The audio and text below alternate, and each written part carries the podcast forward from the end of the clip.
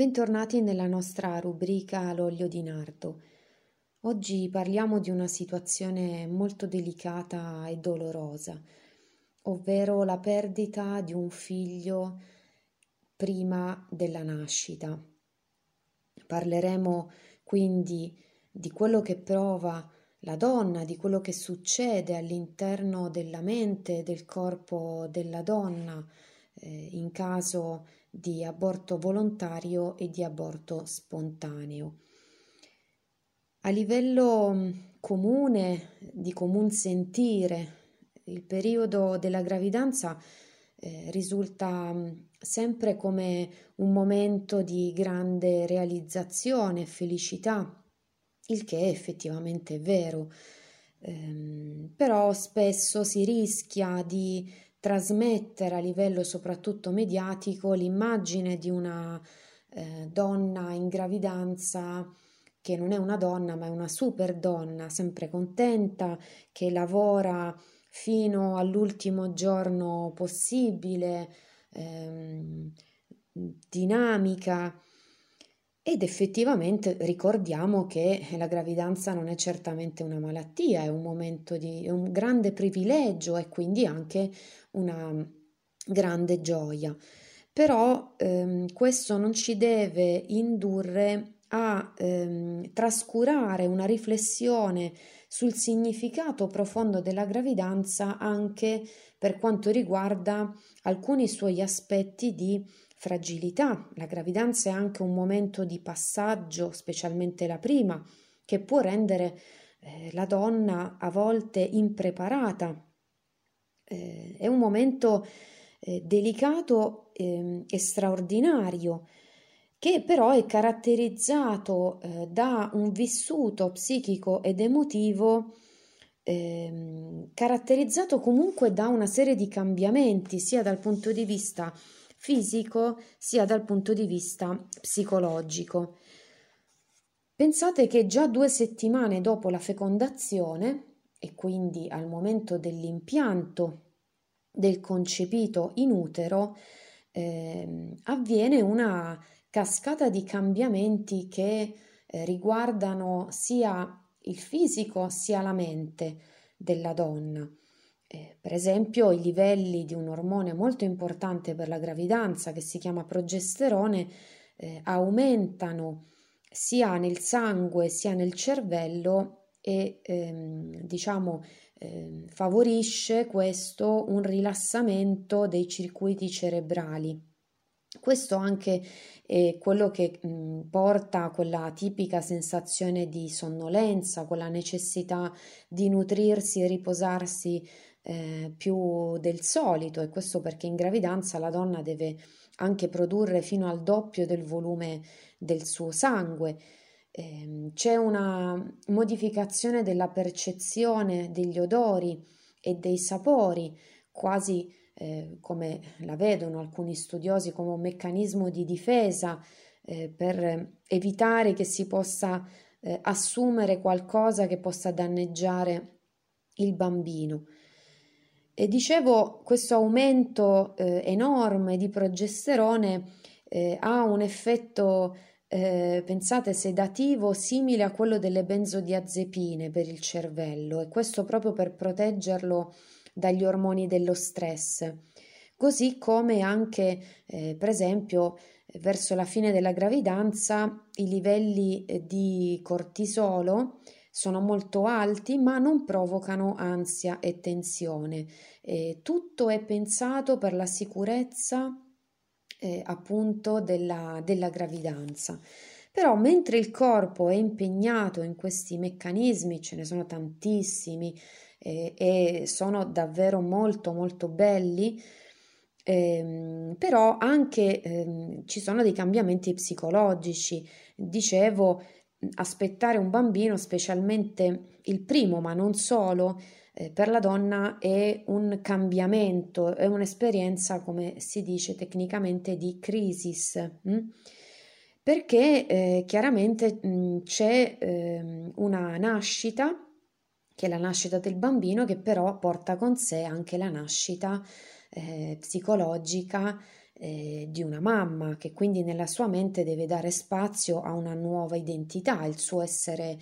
eh, madre mm, e questo avviene eh, sicuramente soprattutto con il primo figlio.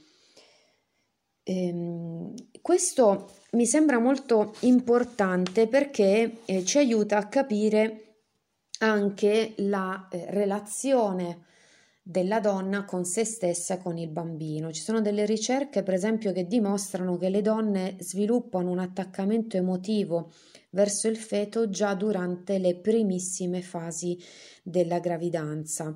Addirittura pare che l'attaccamento madre eh, figlio inizi proprio eh, subito dopo il concepimento e questo avviene anche nelle donne che hanno in progetto di abortire perché è un meccanismo talmente forte che va oltre la nostra volontà cosciente, mm, permettetemi di chiamarla così. Cioè ci sono dei processi psicologici, secondo gli studiosi, che vanno appunto al di là, che sono molto più profondi di quello che noi possiamo controllare.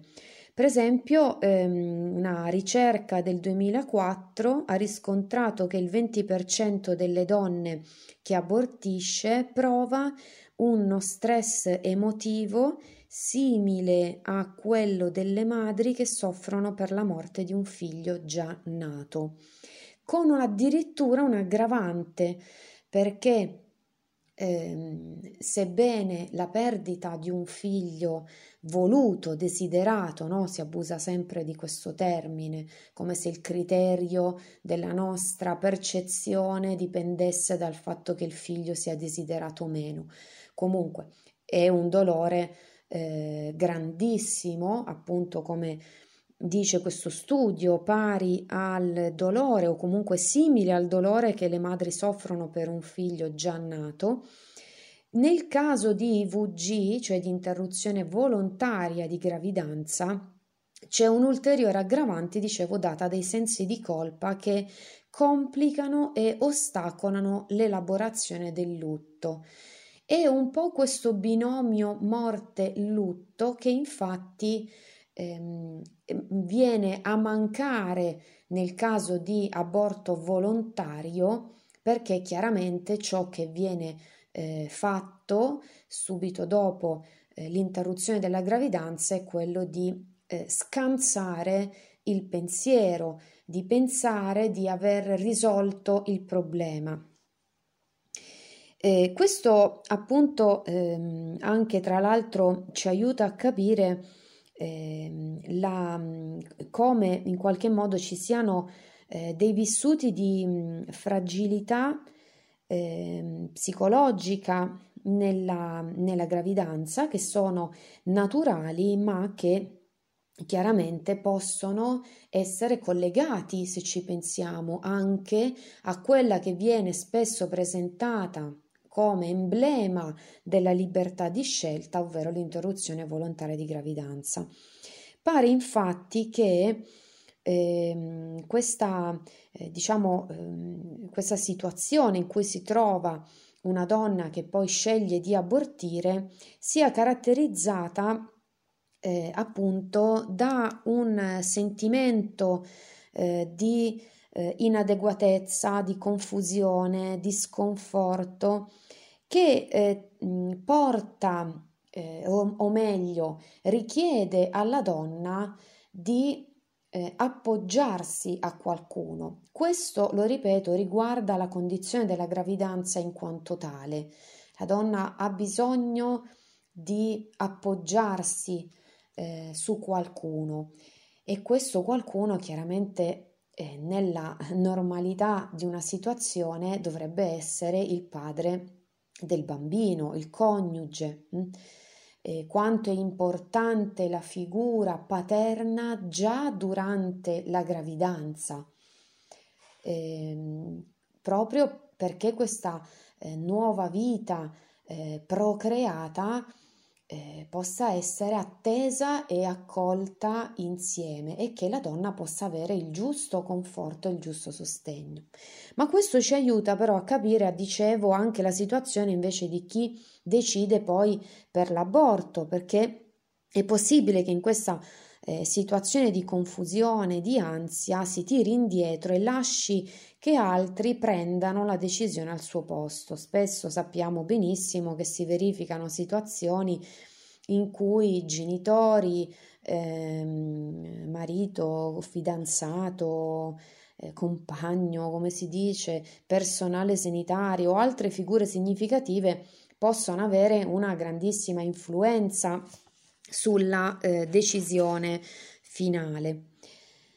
Ebbene, negli anni passati dobbiamo dire che si è fatta ricerca su quella che spesso sentiamo chiamare sindrome post-abortiva, però bisogna anche dire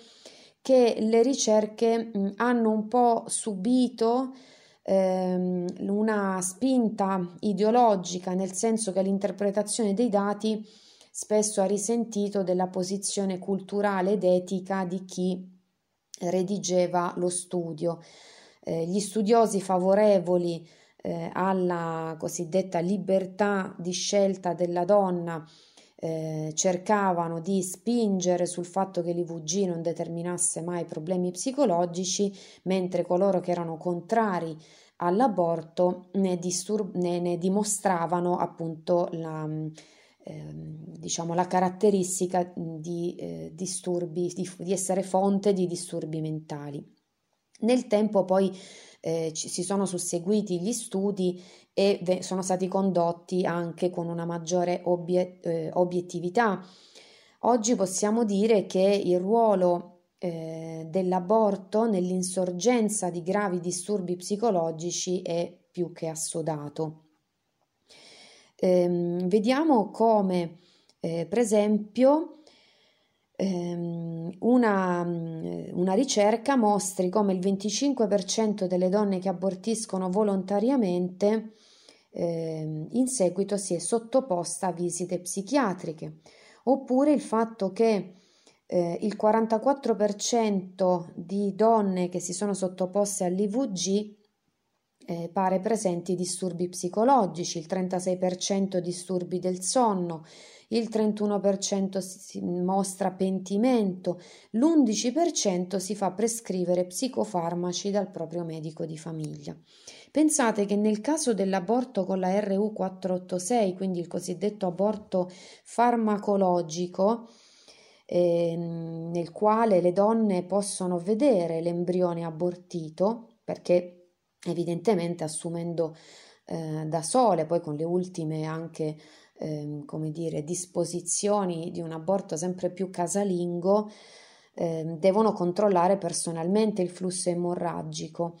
E eh, chiaramente eh, sembrerebbe che il 56% delle donne sottoposte ad aborto chimico dichiara di aver riconosciuto, stando a uno studio del British Journal of eh, Obstetrics and Gynecology,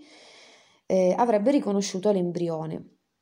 E il 18% denuncia come conseguenza incubi, pensieri ricorrenti, per non parlare del fatto che eh, solitamente l'aborto con eh, la RU486 dura più giorni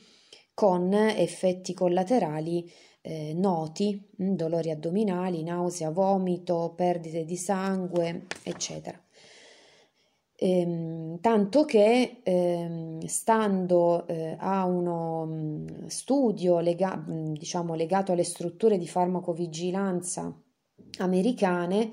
il 18% delle donne che hanno abortito eh, con la RU486 presenterebbero un disturbo post-traumatico da stress. Ehm, questo mi sembra eh, allora che ci aiuti proprio a capire eh, come l'aborto volontario sia vissuto più o meno consciamente come un evento tragico, come una risposta violenta ha un problema che può essere individuale, relazionale, ehm, sociale e che alla morte fisica del bambino corrisponde la morte di una parte psichica della madre.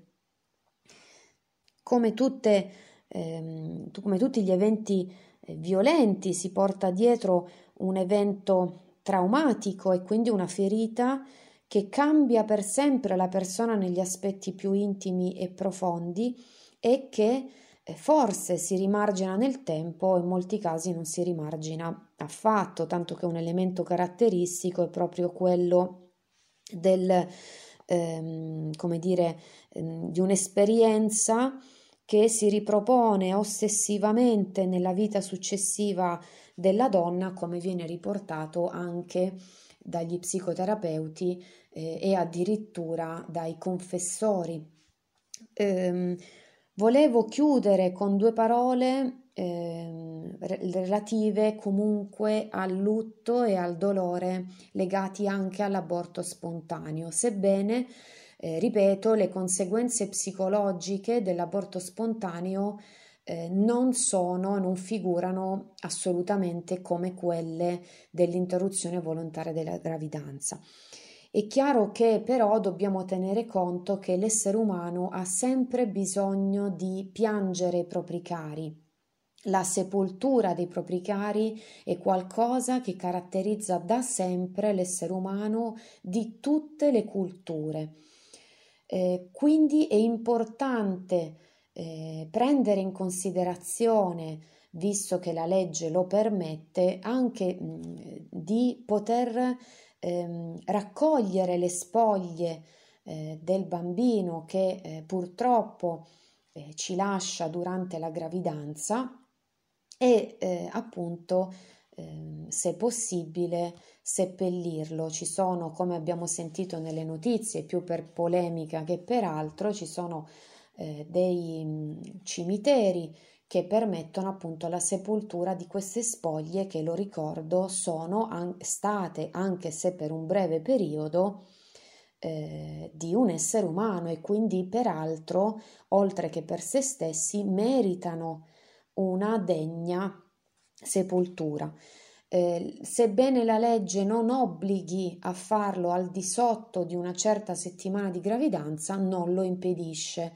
C'è un iter burocratico da fare in ospedale eh, che però eh, è previsto, basta richiederlo, magari non aspettiamoci che siano gli operatori sanitari a suggerircelo, eh, dobbiamo noi richiedere immediatamente la cosa eh, spesso gli stessi cappellani ospedalieri sanno eh, quali moduli eh, bisogna eh, compilare, quindi eh, sanno aiutare nella procedura. Così come ci sono delle bellissime associazioni cattoliche che si occupano eh, nello specifico di ehm, aiutare appunto le famiglie in questo iter. Io mi fermo qui, vi ringrazio dell'ascolto e vi aspetto alla prossima puntata dell'olio di nardo.